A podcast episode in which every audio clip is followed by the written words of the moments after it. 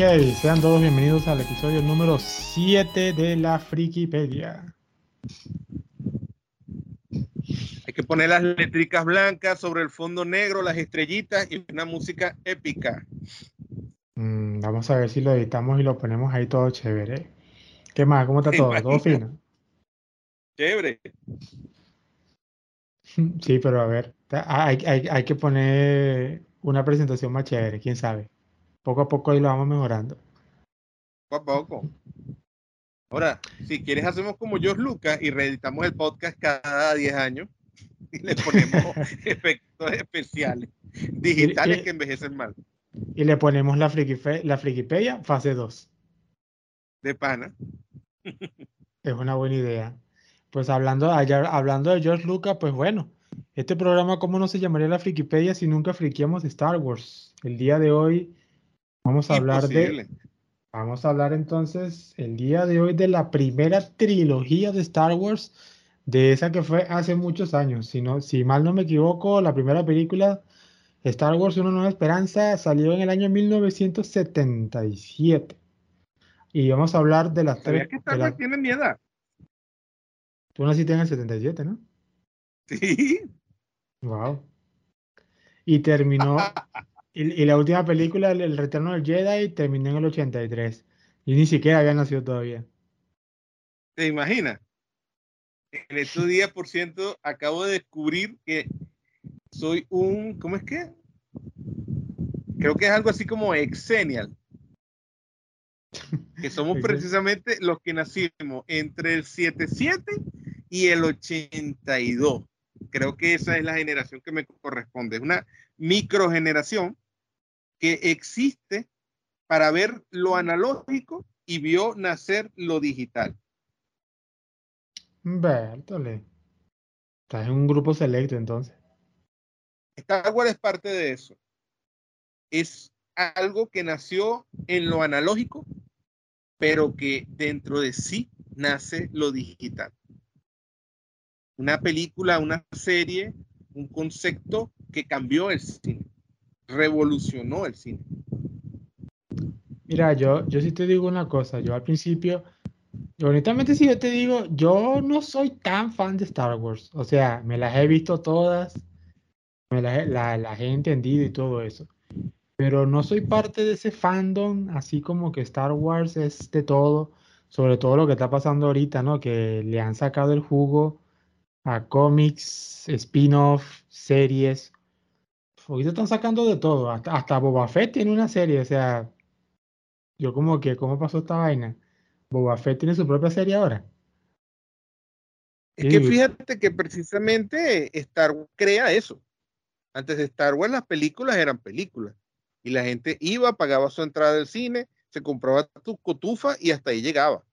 Pero a partir de Star Wars, el cine se convirtió en una industria que integra dentro de sí la venta de franela, venta de juguetes, venta de productos.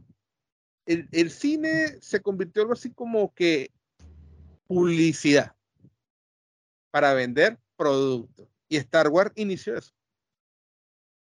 Sí, además que se volvió prácticamente, bueno, estamos hablando de una de las franquicias más reconocidas del mundo entero y, logró bastante su cometido, ¿no? Y lo más, lo más, y lo más lo extraño es que, mira, yo sí te digo una cosa, yo tampoco era fanático de, Star Trek, por ejemplo. Incluso yo me empecé de enamorar de Star Trek. Fue con la primera película esa que salió en el 2008, creo. Creo que fue en el 2008 o un poquito antes. Este, con, donde el protagonista es Chris Pine. Este, que la hizo J.J. Abrams. el rebuild. El reboot de, Star Trek. las que dirigió J.J. Abrams. Son muy buenas.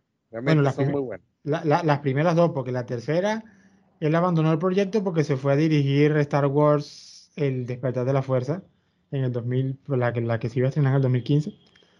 Este, pero bueno, con esta trilogía sí me gustó bastante el universo de, de Star Trek.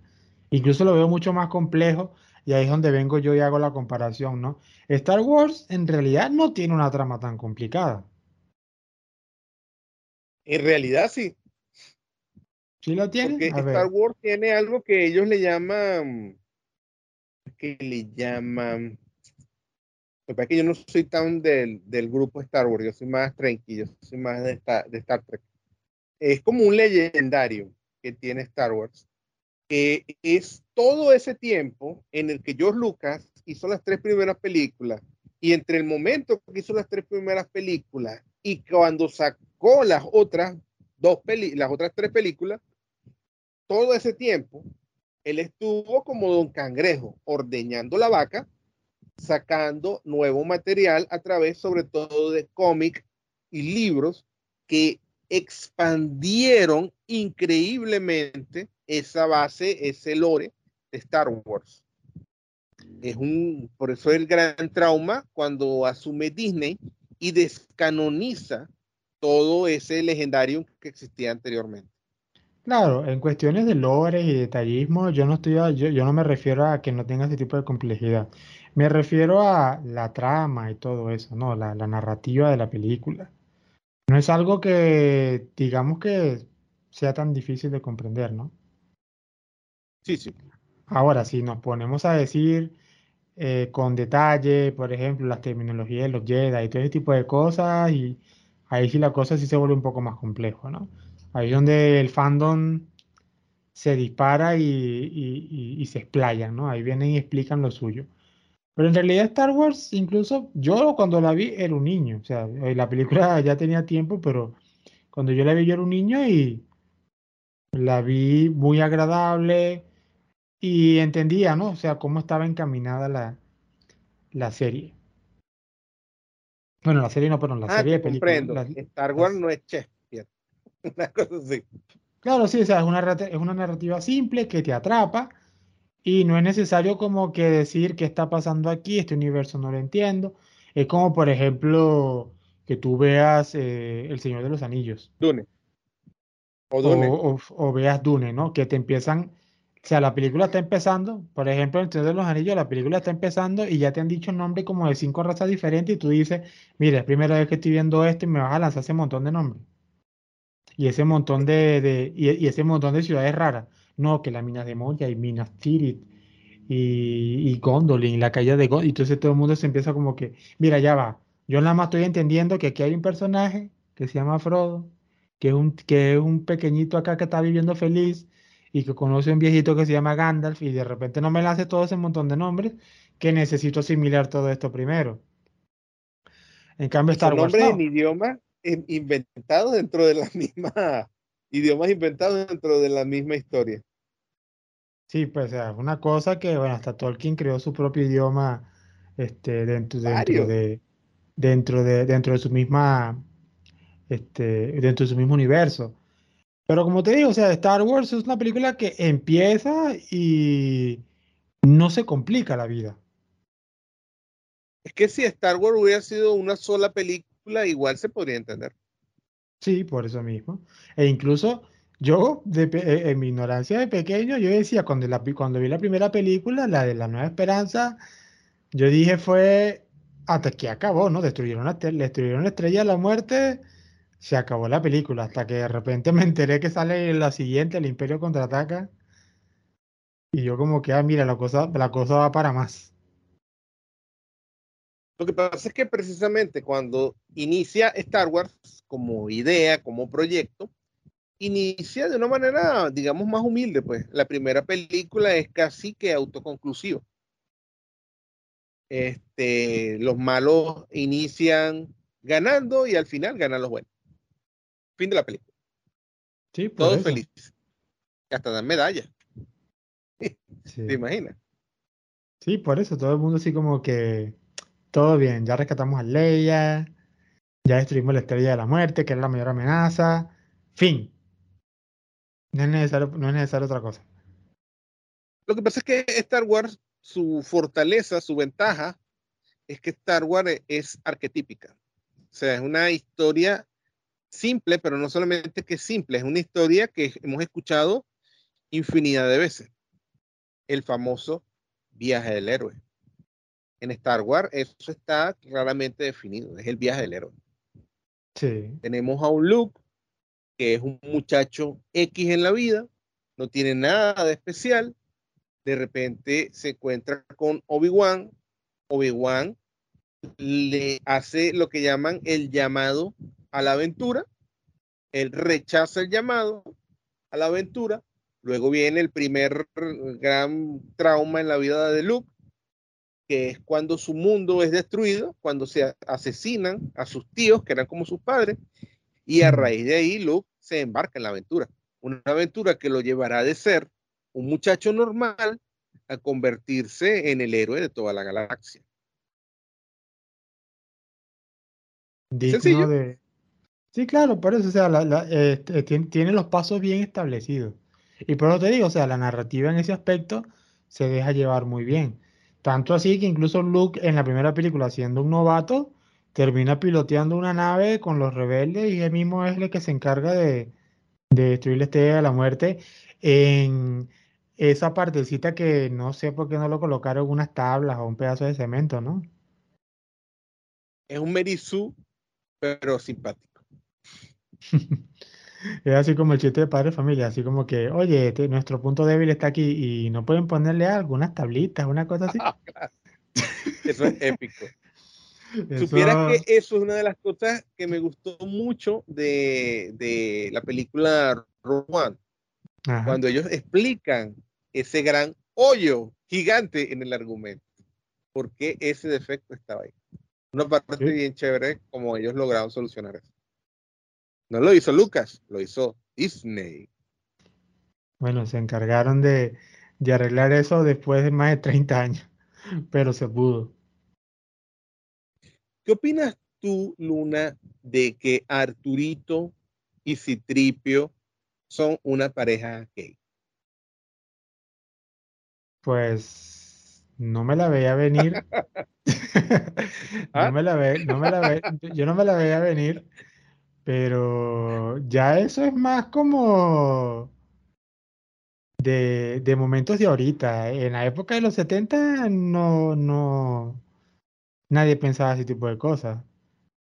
Seguro. Pero, pero que ahora. mira que Citripio siempre ha sido muy sospechoso. Ah, bueno, eso sí se veía desde, desde, desde un inicio, ¿no? Lo que pasa es que en los tiempos de ahora, con tanto liberalismo que hay, pues sí dirían, ¿saben qué? Sí, sí, sí pueden ser un símbolo. Pero que fueran o no lo fueran, no afectaría la trama ni nada, ni nada que ver. Así que, pues ellos pueden ser lo que quieran ser. Es algo muy interesante porque si te pones a analizar las películas, esos dos personajes son el hilo que conecta todo vemos la película, eh, vemos la historia de los Skywalker prácticamente a través de los ojos de Arturito y Citripio.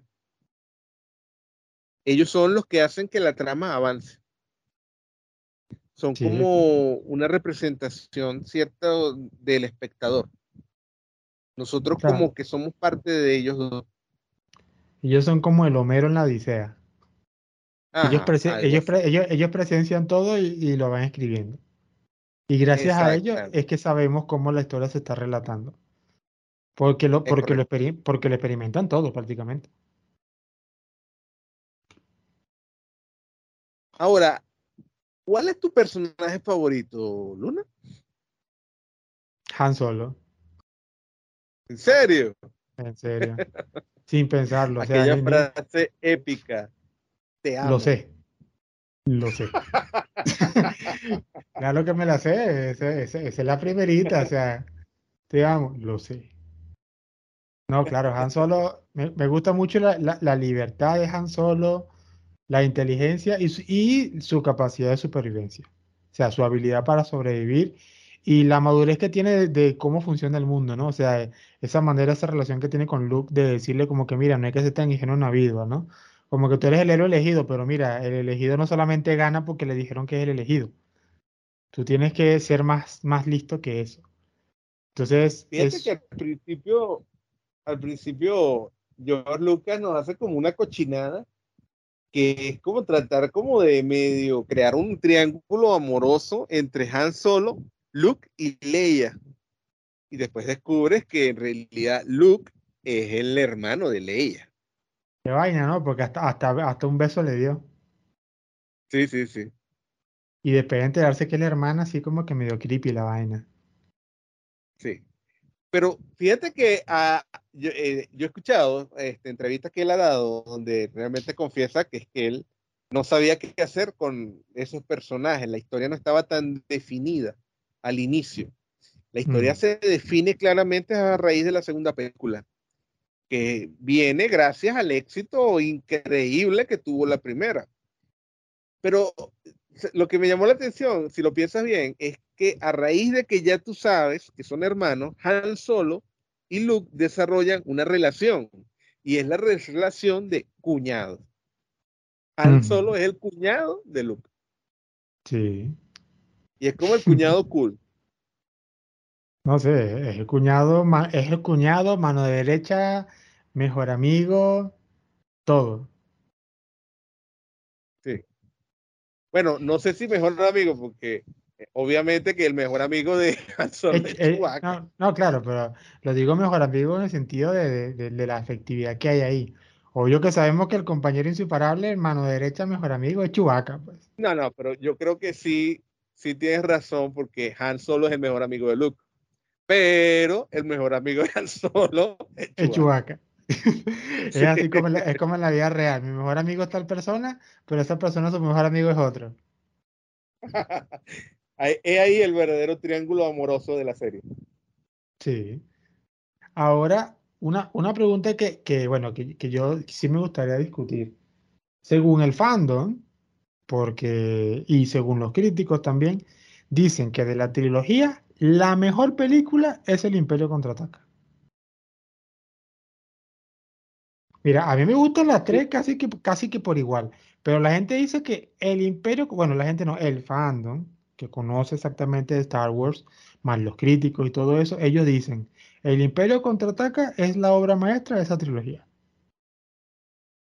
Yo estoy de acuerdo. estoy de acuerdo ¿En base a qué? Fíjate que es la serie, la, la, la, la, saga inicial, las tres primeras, que ahora son las del medio, ah, no, mentira. La, no, sí, las tres primeras ahora son las del medio, sí, sí. este, las tres primeras que vimos este, si sigues la, la, la misma, el mismo arquetipo de cómo contar una historia, es inicio, nudo y desenlace. Toda historia tiene que tener estas tres partes. Un inicio, un nudo y un desenlace. Correcto. Tú puedes disfrutar perfectamente, ver la primera película y quedarte hasta ahí. No viste más nada. Viste que explotó la estrella de la muerte y ya.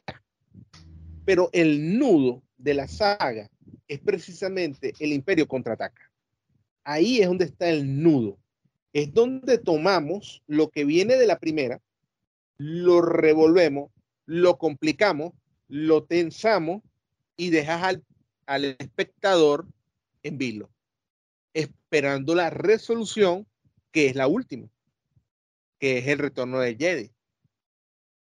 Y por ejemplo, hablando un poco de por qué a la gente le gustó tanto Star Wars. Star Wars le gustó mucho a la gente porque a pesar de que la historia es simple, entre comillas, tiene una fuerte construcción de sus personajes. Tú tienes un Han solo, tienes a un Chewbacca, tienes a una Leia, tienes a un Luke, tienes a un Obi-Wan, tienes a un Darth Vader, tienes un emperador, y cada uno de esos personajes los puedes definir perfectamente a través de su personalidad. Incluso eh, tienes Arturito y, y, Citripio, que también tiene sus propias personalidades. Y cada uno de estos personajes es interesante, es agradable y eh, permite como una vinculación emotiva con el observador. En la 3, en la 2 que digo, que es la que estamos hablando, es muy interesante ver cómo tienes ese momento cumbre que te complica totalmente la saga cuando tú descubres que en realidad nuestro protagonista es hijo del malo y es hermano de Leia. Ese momento en el cual el héroe comete el error, que también viene dentro del esquema del héroe, pero ese momento en el que, este, ah, ¿cómo íbamos a dejar por fuera a, a ¿cómo se llama? ¿El hombre verde? ¿El hombre verde? Ah, Yoda. Yoda, ¿cómo vamos a dejar por ah, fuera a Yoda? El maestro Yoda, se lo dice, le dice, quédate, termina tu entrenamiento y después ve y ayuda a tus amigos. Pero él no lo hace, él desobedece. Yoda se decepciona de él y luego te das cuenta que su decepción viene de que está viendo cómo se repite la historia de la caída de su padre, que fue Darth Vader. Darth Vader tenía esas mismas actitudes de rebelde, no escuchaba lo que se le decía, lo aconsejaba, él no quería escuchar tus consejos. Luke también tiene eso dentro de sí. Y todo eso nos ocurre precisamente en esa película. Y es una película en la cual el final no es un final feliz, tenemos un final totalmente agridulce. Sí, bueno, en este caso, en el Imperio Contraataca perdemos a Han Solo. Es correcto. Eh, que bueno, es, un momento impactante. ¿Tú recuerdas el nombre del material de cómo quedó cristalizado ahí Han Solo? Carbonita. Carbonita era el nombre de esa. Han Solo termina convertido en eso que, que lo atrapa Boba Fett que yo siempre me he preguntado, yo digo, si el fandom, si el fandom me escucha acá, yo digo, disculpen mi ignorancia, pero ¿por qué tiene tanta importancia el personaje de Boba Fett? Ellos se enamoraron de ese personaje, pero en realidad George Lucas a él le parecía super X Boba Fett. O sea, Boba Fett, Boba Fett era un recompensa y te lo entiendo. Pero ni siquiera en la película El Retorno del Jedi hacen tanta mención. Me imagino, yo recuerdo que Han Solo es el que dice, ah, Boba Fett fue el que me capturó, una cosa así, ¿no? Pero hasta ahí, nada más. Y tan, tanta popularidad que tiene ese personaje, chamo. Yo creo que Boba Fett como personaje tiene una virtud muy especial. Es muy jugueteable. ¿Sabes lo que quiere decir eso? Eh, la verdad no. A ver, explícame jugueteable es que se pueden hacer muchos juguetes de ese personaje. Y si ah, tú ves y te lo imaginas, un muñequito de Obi-Wan es como eh, un muñequito de Leia es como eh, un muñequito del mismo Luke es como eh, pero un muñequito de Boba Fett, oye, está muy de pinga. Tiene su casquito, el casquito tiene una antenita, lanza como una cabullita, tiene como unos coheticos, tiene una armadura bonita. Tiene, un jetpack. Tiene un jetpack, por Dios. Tú quieres ese juguete. Bueno, yo creo que de ahí viene el, el, el, uniforme de Boba Fett de verdad que es único. O sea, ese, vestuario de Boba Fett. Ahí es donde está la clave. La clave está ahí. No, pero hasta donde tengo entendido van a sacar una serie de Boba Fett, imagínate. E incluso creo que ya lo hicieron. Creo que ya lo hicieron. O sea, he estado un poco apartado del tema de, Star Wars desde la última trilogía que hablaremos de, que hablaremos en otro, en otro episodio de la última trilogía, ¿no? El 7, 8, el 9. Este, porque incluso ni siquiera me ha animado mucho a ver el tema del Mandalorian. Mira, yo empecé a ver el Mandalorian, voy en el capítulo 5 y realmente te puedo decir algo con toda sinceridad, me ha gustado bastante. No, yo he, escuchado muy buenas, yo he escuchado muy buenas críticas. No me he tomado el tiempo de verlo, debería sacar tiempo. Lo que pasa es que estaba terminando de ver este otros clásicos. Este, pero sí, sí, sí me animo. Lo de Boba Fett, todavía, me, todavía, me tengo, todavía estoy, todavía lo tengo ahí como que Boba Fett lo veo, sí o no. bueno, este, de Boba pero, Fett un Pero las películas sí me las he visto todas.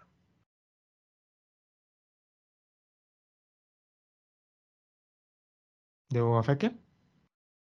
No, no, no, que te estaba pensando, ¿cómo se llama el personaje que clonan en, en las guerras clónicas precisamente? Ese no era Boba Fett, ¿o sí? Boba Fett no, eh, en, la Guerra de los Clones, ese personaje se llama Jango Fett. Jango Fett. Y te dan a entender en la película que como que el hijo que andaba con él es Boba Fett. Ah, interesante. Sí. Que incluso cuando a él lo matan es donde sale el rencor de él. Y por eso que se volvió un cazarrecompensa.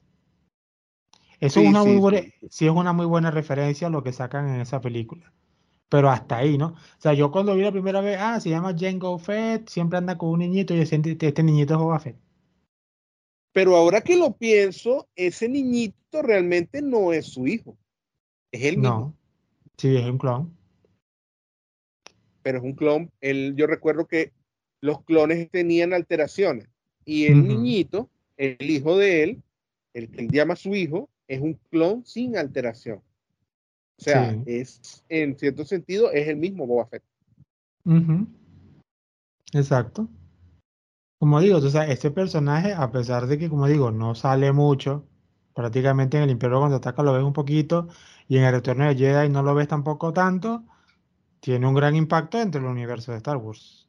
Pero tremendo. Hasta en los videojuegos. Yo jugué varios videojuegos y, y Boba Fett siempre está incluido. Yo creo que es por la imagen, ¿no? La imagen de Boba Fett es muy icónica. Y de hecho, después de ahí creo que fue que se inventaron todo aquel lore de los mandalorianos y todo aquel cuento. Pues le sirvió bastante. Sí. Nunca se quita el casco. Sí. Eh, bueno, el Imperio contraataca. Lo veo que es, una tremenda película porque prácticamente es, es, es como que la revelación de todo, ¿no? Este, bueno, la, la, la, gran escena icónica, que digo, también lo que ayuda mucho a la película es que tiene una escena demasiado icónica, la del famoso Yo soy tu padre. Yo creo que ni siquiera una persona que sea fanática de Star Wars en algún momento la habrá escuchado. Y el grito de Luke Skywalker y se lanza y pierde la mano y no sé qué. Bueno, ya ahí se va todo eso, ¿no? La revelación de Leia como su hermana. Ahí, ahí, ahí hay un recuerdo, ¿cómo es que dicen? Hay un recuerdo falso que es como un, una, un, una, algo que colectivamente todos recordamos, pero que en realidad no sucedió. ¿Ah? Sí. Él nunca dice yo soy tu padre. ¿Qué le dicen no? es que ahí entro yo dentro del Yuxu, Luna, no, no logro recordar qué es lo que dice en realidad, pero sí recuerdo que le hicieron una entrevista a este hombre, ¿cómo es que se llama? El, el negro gigantesco así, que tiene una voz así. Ah, este, James Earl Jones, ¿no? Ese. Le hicieron una entrevista, él habló de ese tema y él en la entrevista se equivocó. Y él también lo dijo, yo soy tu padre. Y entonces le pusieron, no, tú no dijiste eso. ¿Cómo? Tú dijiste pues esto. ¿Cómo? Y él dice, quedó loco. Todo el mundo piensa que él dijo eso. No, él no dice eso en la película. Él dice algo muy parecido, pero no es yo soy tu padre. Bueno, vamos a tener que echar una revisión a, a, esa parte del clip para ver qué fue lo que pasó ahí y poder friquear mejor. Ahí lo tenemos como tarea entonces.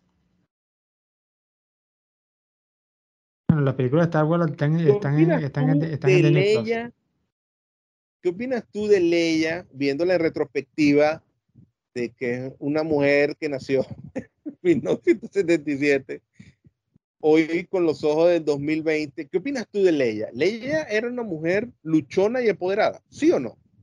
Sí, sí lo era. ¿Y por qué no nos caía mal Leia? Lo que pasa es que, mm, lo que yo creo que lo que eh, Leila, y que Leila, eh, Leia, este, creo que se veía más que como, como ese tipo, ese típico de personaje como que sí quería la paz mundial, alguna cosa así, tipo una Miss, como que, ah, quiero la paz del mundo, una cosa así, ¿no? Pero, este, lo demostraba con el ejemplo. O sea, ah, no, era un personaje que se queda con un ideal, sino que lucha en el ideal. O sea, es como, como lo que hablamos con los líderes. un líder no es aquella persona que manda, es una persona que demuestra también. Entonces, el personaje de Leia es siempre se, se eh, está en constante cambio. O sea, tú la ves junto con el grupo y no es ese típico como que, ah, princesa, te vine a rescatar. O sea, ella como que no, no me viniste a rescatar. O sea, me sacaste de aquí, pero luchamos juntos. O sea, siempre está ahí para dar el ejemplo de la lucha de la que tanto ella habla. No es una mujer que dice que vengan acá y me dicen defiéndame y ya está. No, o sea, ella siempre es parte de la lucha.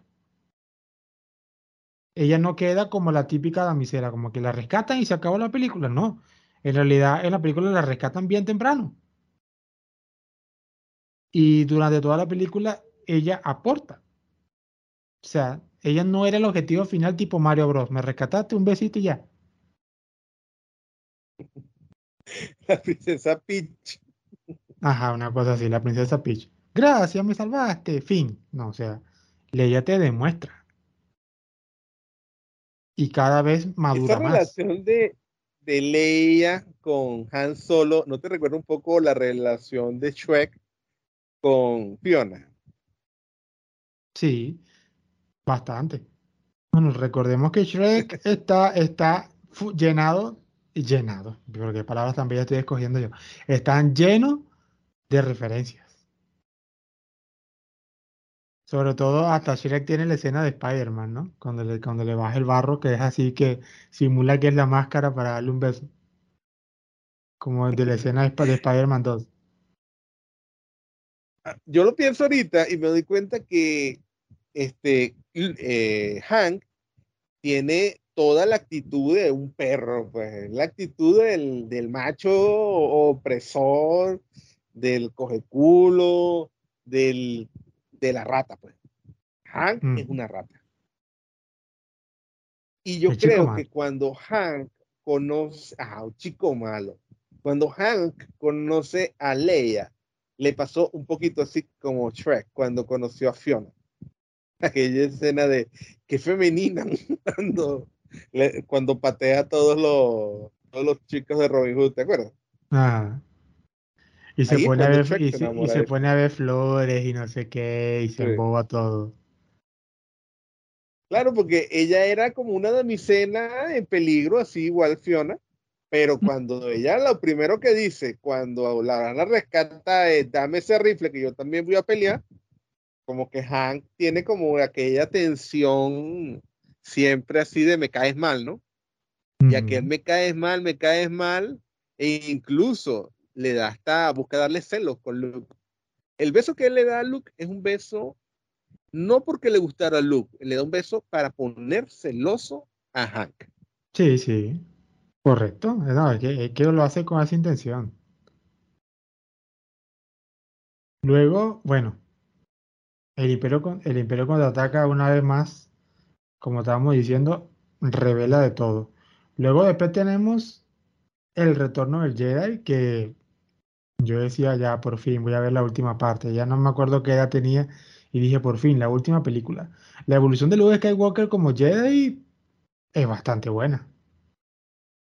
Sí, es verdad. Y e de hecho, hay un. Síguele, síguele.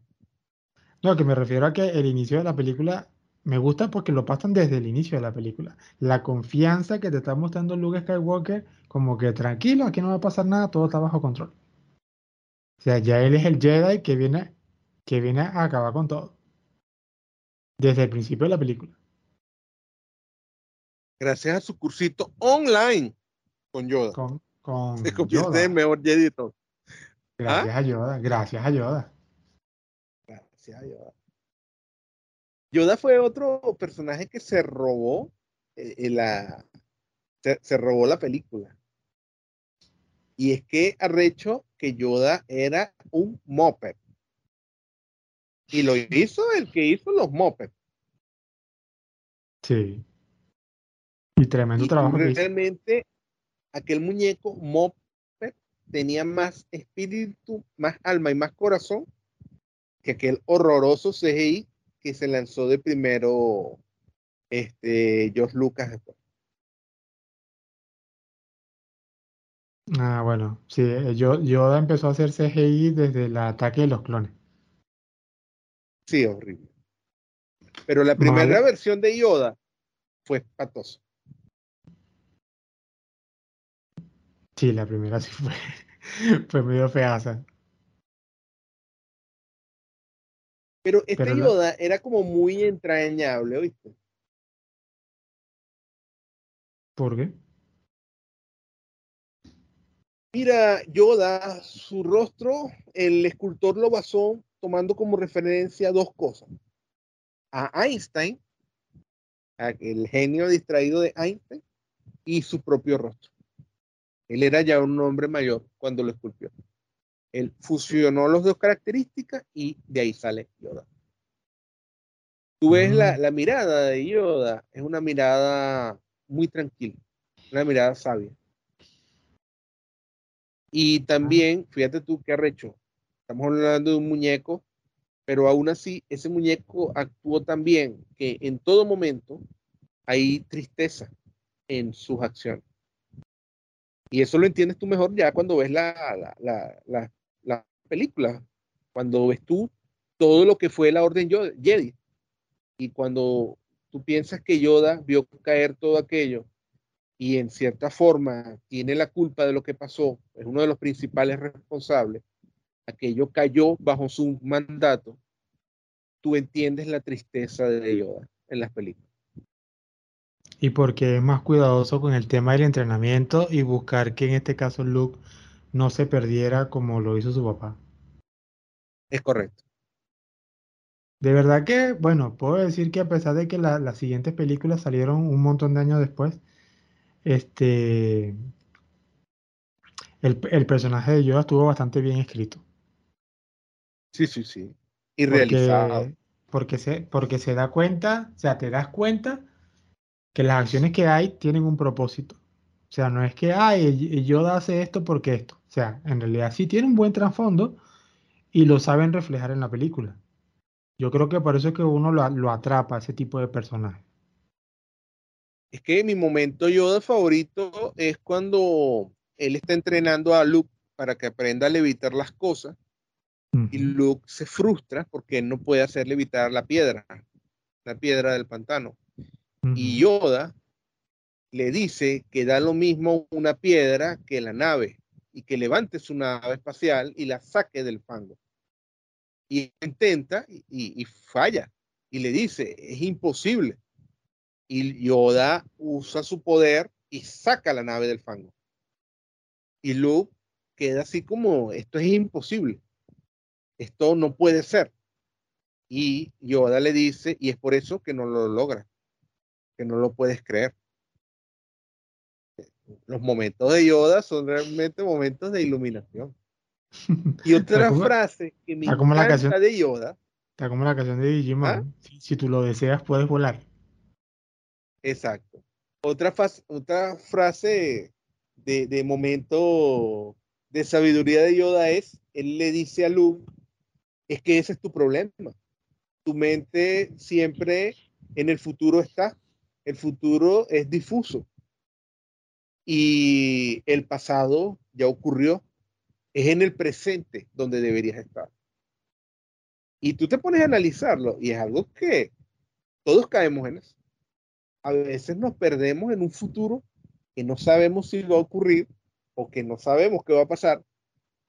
O nos lamentamos por cosas que ya pasaron, que no podemos cambiar. Y mientras estamos haciendo eso, nos estamos perdiendo el presente. Estamos inertes en el presente. Exacto. Imagínate, qué sabio fue Yoda. Bastante. Para una película que la gente diría, esos rayitos, una película de rayitos y naves, por favor, qué tontería. Que hoy en día, hoy en día, bueno, no me quiero imaginar en la época, por ejemplo, hablemos de la última película de, del Retorno del Jedi, no me imagino a la gente en el año 83 como que viéndole gusto bueno a todos los Star Wars. O sea, yo lo digo por como, como joven que creció viendo esas cosas y que la gente no tenía como que una buena recepción de esas cosas. No, tú hoy en día, ahorita, 2022, tú puedes hablar de una persona y puedes nombrar Star Wars y la gente dice, ah, sí, me relaciono, sé más o menos por dónde va la cosa. No soy gran fan, pero sí la he visto. Pero en otros tiempos no ocurría eso. En otros tiempos había como más rechazo. ¿Alguien vio la película Tron? Yo sí. Y ya creo que en otros eh, eh, en, en, capítulos anteriores de los podcasts describí mi momento sad cuando pregunté eso y todo el mundo me dijo que no. Nadie la vio. Nadie vio otro, nada más yo. Yo, Dios mío, qué friki. Y tenía como siete años. ¿Qué opinas de el arco de personaje de Darth Vader? Mira, de verdad que me parece uno de los mejores villanos en este tipo de saga de ciencia ficción. Eh, primero me gusta más que todo el tema de, del anonimato. O sea, te dicen Darth Vader, pero no te muestran más de allí.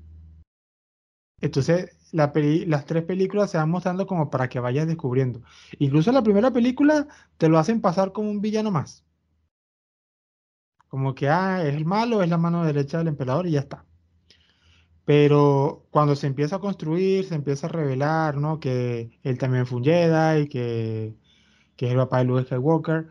Entonces eso, eso te, te incita a que tú quieras descubrir más sobre él.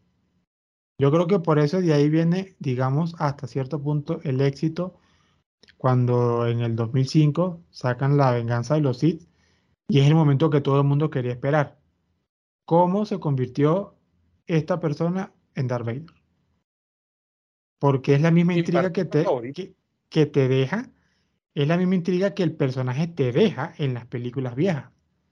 Tú dices, Darth Vader este es un personaje muy bueno, pero ¿cómo llegó a eso? Y la película no te lo, nunca te lo quiere explicar.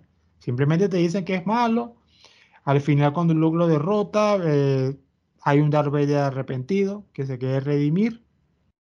Se da cuenta de muchas cosas, pero igual tú quedas así como, ¿y el origen del mal de este tipo dónde está? O sea, solamente me lo va a dejar con palabras de Obi-Wan de la primera película y de la conversación que tiene con Luke al final. Y más nada. Entonces, se, me gusta mucho esa parte, ese enigma que tiene Darth Vader. Darth Vader es en muchos sentidos el verdadero protagonista de las películas. Porque es uno de esos primeros casos en los cuales los niños se identificaban más con el personaje del malo que con el bueno. Y ahí también entra lo del juguete, pues. Te pones a pensar, Darth todo de negro, con un sable rojo y aquella cabeza así de máscara samurai. O sea, a los niños les encantaba. Y todo el mundo se quería disfrazar de Darth Vader. Bueno, yo, yo, yo de niño jugaba bastante de Vader porque como era asmático, yo respiraba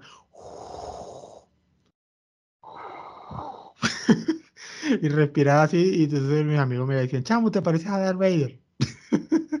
porque me la pasaba, me la pasaba, me la pasaba con una bombonita, porque bueno, al principio era asmático, menos mal que ya me curé de esa vaina. Pero como era asmático, tenía ese problema respiratorio y por un momento hacía como Darth Vader lo que te faltaba una capita negra, ¿te imaginas? Me faltaba una, faltaba que dijera, mira, pásame una, pásame una capa y pásame el casco y yo te hago el papel de Darth Vader. Y no te preocupes que los efectos salen solos. Y cualquier cosa, si me estoy trancando mucho, que tengo mi bombonito. Una cosa Darth Vader es un personaje que tiene una doble interpretación. Tiene una interpretación física de un, de un actor muy maltratado. No sé cómo se llamaba pero lo que realmente le da el toque, el toque, es la voz. Sí, una voz imponente. demasiado. James Earl Jones, muchísimas gracias por la voz. y, por, y, por, darle la voz a Mufasa también. Exacto, o sea, es, es una voz que tú dices, wow, es una voz y con aquellos efectos de sonido que sí que le metían por la respiración y la cosa, bueno, apoteósico. Y realmente, qué gran personaje Darth Vader. Para ser un villano es demasiado querido. Es como el Java Sakura de Shaman King. Es el malo, pero todos lo quieren. Y de paso, en, la, en, esta, en esta primera saga, él tiene su cierre él vuelve a la luz. A través del amor de su hijo. Que nunca se rindió. Que Siempre vio algo en él. ¿Cómo me hubiese gustado que la saga terminara hasta ahí? yo creo que sería, yo creo que sería el mejor cierre de todos. Así que eso de episodios 7, 8 y 9, no sé, compañero. Eso se, vendrá para, eso, se eso se vendrá para otro podcast, por favor. Hoy vamos a concentrarnos en la mejor, en la mejor trilogía. De odio. Llénate de odio. Tengo muchas cosas sobre qué opinar sobre la nueva trilogía, pero este episodio solamente es la primera trilogía, así que, que considero que es la mejor de todas. ¿Tú sabes un personaje que no se nos puede quedar por fuera? ¿Lando Calrissian? Oye, la inclusión. Pero ya, no, Ya se, ya, se, ya se te había olvidado Lando Calrissian. Ah, sí, ya se me había olvidado. Y fíjate que es uno de los pocos que sobrevivió a la sangría de Disney. Disney mató a todos los personajes clásicos. Creo que mm. Lando es uno de los últimos que queda. Sí. Pero no, no era Lando, es Palpatine. El ah, claro, e, el emperador, por supuesto. Aunque Palpatine, meme me encantaba? Palpatine es mucho más misterioso en la primera saga y me gusta más así. Sí, es mejor, ¿no? ¿Sabes un meme que me encantaba? El meme del papá Ratzinger. Ah. Lanzando los rayos de poder. Era buenísimo. Que. Hay que admitir que desaparecían. Es que en la primera película, cuando tú ves al emperador, el emperador es prácticamente un moped también, es un muñeco. Pero ya cuando lo ves en la tercera, con una caracterización humana, es un personaje increíble, me gustó mucho. Porque es que realmente está hecho de pura maldad. Uno pensaba que Darth Vader era malo, pero es que tú te das cuenta que Darth Vader es un pobre niño de pecho a comparación cuando lo pones junto al emperador. El emperador es maldad. Maldad Y aquella parte cuando le lanzaba los rayos. Ah, es demasiado bueno. y, cuando tú ves esa parte como ve como un reemplazo, como que yo a Luke Skywalker lo convierto de mi lado y me deshago de Darth Vader porque ya no me sirve para nada. Qué arrecho, ¿eh? Yo creo que eso también despertó dentro de Darth Vader así como un what Y bueno, y después, y después nos damos cuenta que más adelante en la, en la segunda fase de las películas del año 99 al 2005, este, Palpatine siempre había sido así, reemplazando a sus, a sus lacayos. Es correcto. Por el más fuerte. Cosa que, bueno, yo creo que por eso la segunda fase de la saga se salva porque te da como respuesta de lo que habías visto antes. Que le da un gran mérito porque entonces te das cuenta de lo bien construido que estaban los personajes. Y el personaje del emperador Palpatine, de verdad que estaba bien. Muy bien. Funcionó muy bien en el Palme. Sí, sí. Por eso, la conexión que hubo, a pesar de que pasaron un montón de años, se ve muy bien. O sea, tiene mucha coherencia con la primera trilogía. En esa parte sí. Es la, la verdad es que embona muy bien la trama. Y bueno, con el retorno del Jedi, pues a mí me gustó bastante cómo terminó la serie. Una vez más vuelvo y lo repito, me hubiese gustado que hasta ahí llegara la historia. Este, pero para mí fue un buen final. No sé un qué camión lleno de dinero. Dinero, dinero. El dinero, bendito dinero. Este, pero para ti que para ti fue un buen cierre, ¿no? También imagino también. O, o, o te quedó alguna duda, algo que tú dices, mira, aquí faltó algo. No, ¿sabes qué me gustaría resaltar antes de, terminar? Que uno de los grandes éxitos de Star Wars es que antes de Star Wars la ciencia ficción era muy, muy pulcra. Era muy, todo era muy nuevo, ¿me entiendes? Si tú veías una nave espacial, esa nave espacial acababan de construirla. Si veías una estación espacial, la acababan de construir. En Star Wars las cosas parecen viejas ese detallito es lo que hace que el mundo sea tan envolvente. Sobre todo, por ejemplo, cuando arrancamos esta Twin y tú ves aquella, aquel mundo que tú ves que es un mundo futurista, pero que está feo, está desgastado, está usado. Esa dimensión temporal al futuro es una cosa que hizo muy especial a Star Wars.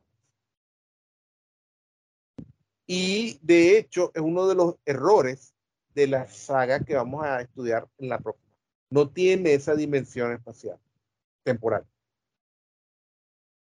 Claro, y George Lucas se lava las manos porque él dice, eh, era una vez, en una época muy, muy lejana. Ni siquiera sabemos en qué tiempo están.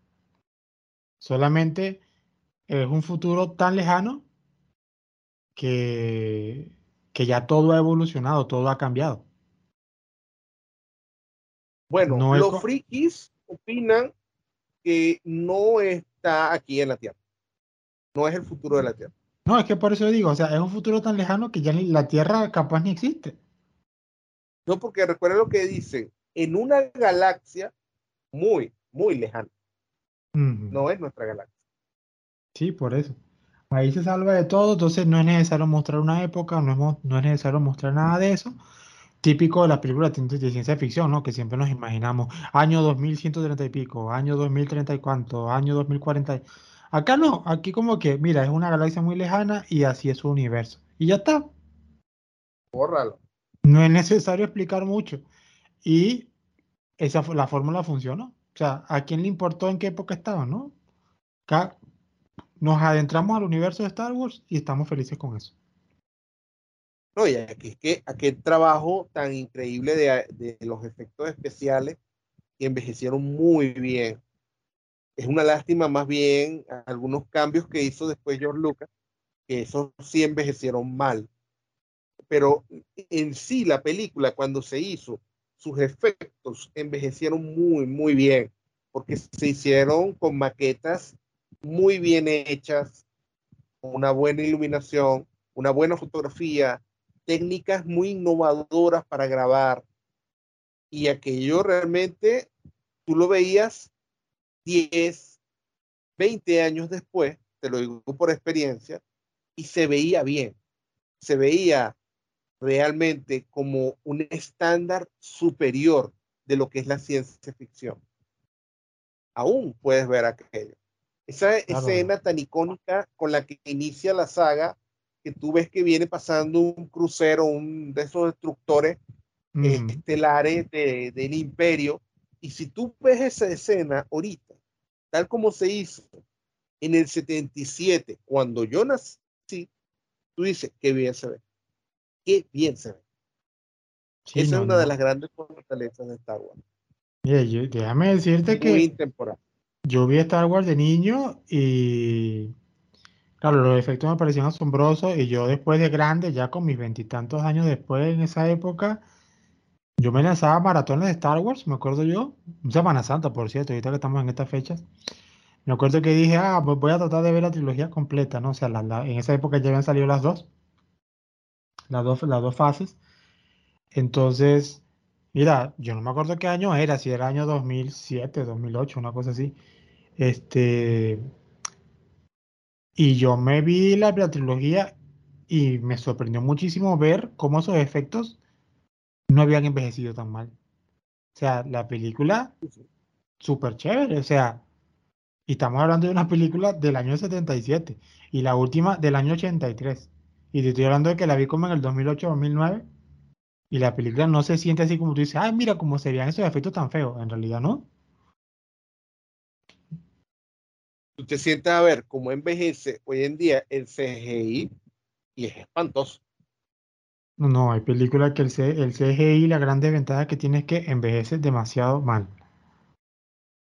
Ahora, ¿tú sabes una película divagando como siempre que, que rompe un poco la regla? Terminator 2. Uf, esa película, eh, yo, si yo le saco un poco a Terminator 2, no sé cuánto tiempo ni vamos a durar, porque sabemos que es una de mis películas favoritas. CGI ha envejecido bien. Súper bien. Yo la, ve, la ves ahorita en esta época y no vas a sentir lo viejo que está. Es correcto. para hacer una película del año 92 o del año 91, creo. Por ahí fue.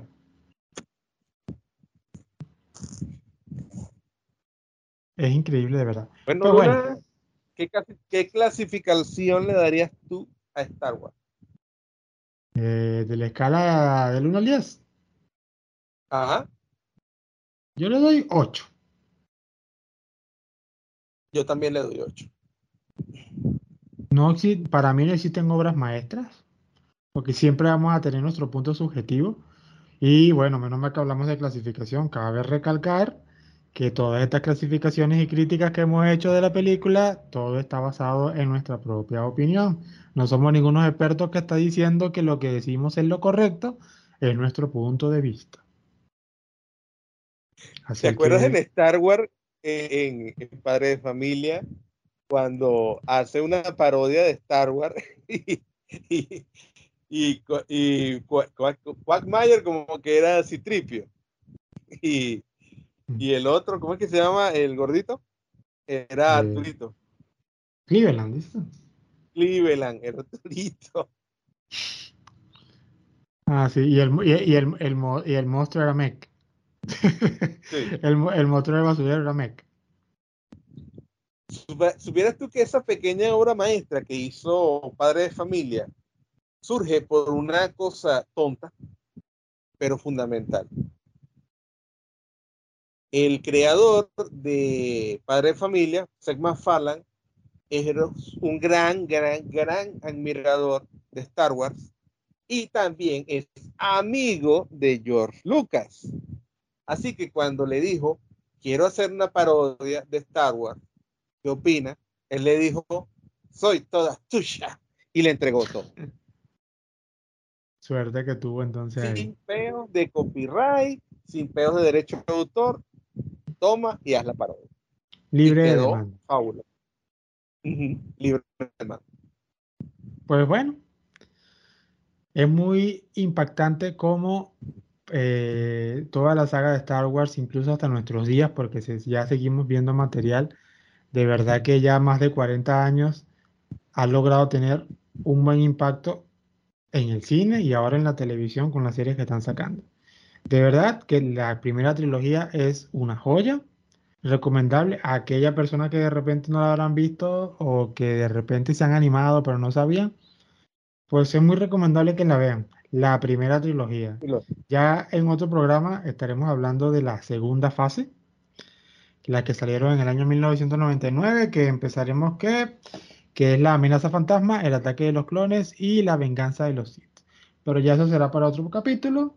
Recuerden que nos pueden seguir en nuestra página de Facebook que se llama La Frikipedia Podcast para que le den un like ahí y así nosotros podamos, podamos crecer como comunidad, publicar contenido y ahí vamos a poner los episodios y podemos poner encuestas sobre qué tipo de programas podemos seguir hablando mientras tantos.